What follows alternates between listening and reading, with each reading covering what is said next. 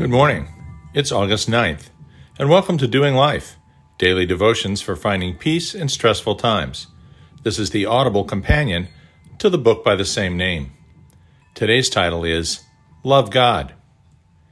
Teacher, which is the greatest commandment in the law? Jesus replied, Love the Lord your God with all your heart, and with all your soul, and with all your mind.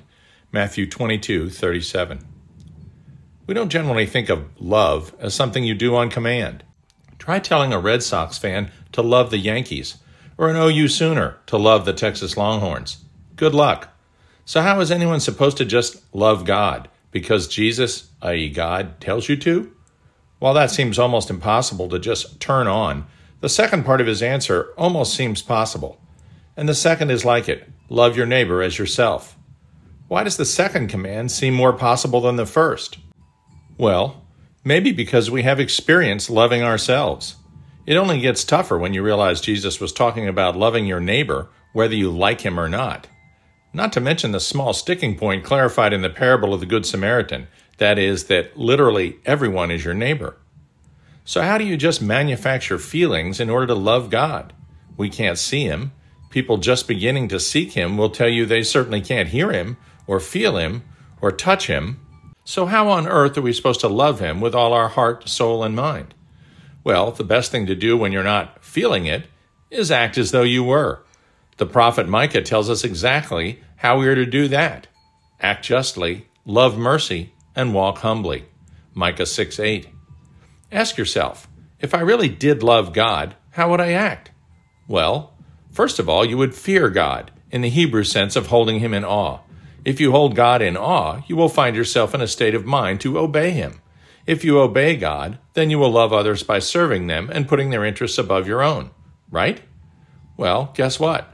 That's exactly what Deuteronomy 10:12 tells you to do. C.S. Lewis points out in Mere Christianity that none of us have devout feelings all the time, but that doesn't really matter. Why not? Because feelings are not what God really cares about. The love God expects is an act of will, more than an emotion.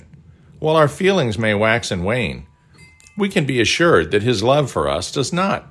Recall that God doesn't even remember our sins and has separated them from us as far as the east is from the west.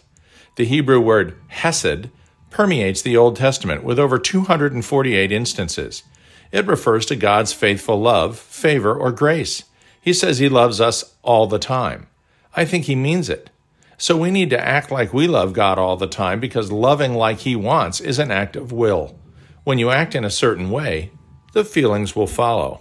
Therefore, know that the Lord your God, He is God, the faithful God who keeps covenant and mercy for a thousand generations with those who love Him and keep His commandments. Deuteronomy 7 9. Dear Heavenly Father, we love you, even if we're not feeling it from time to time.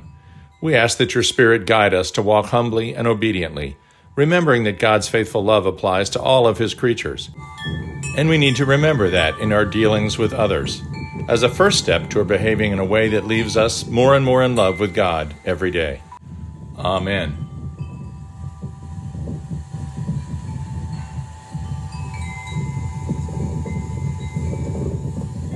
We'll see you tomorrow.